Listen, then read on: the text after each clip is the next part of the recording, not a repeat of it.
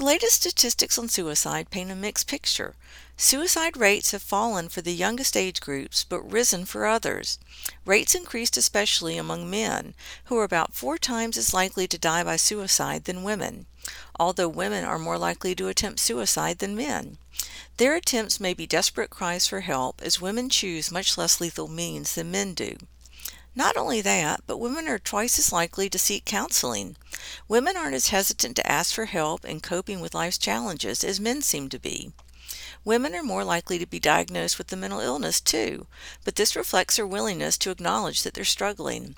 Asking for help should not be a gender based practice. The Beatles reminded us that we all need a little help from our friends.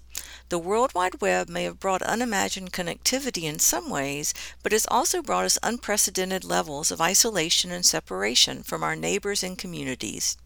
Suicide rates don't peak until the spring and summer months, a time when many of us feel life is offering us a fresh start. It's only January now, and there is still time to make a difference to others. Reach out to folks you know are going through difficult times right now. Support others without being asked, and check in with those who are struggling with challenges.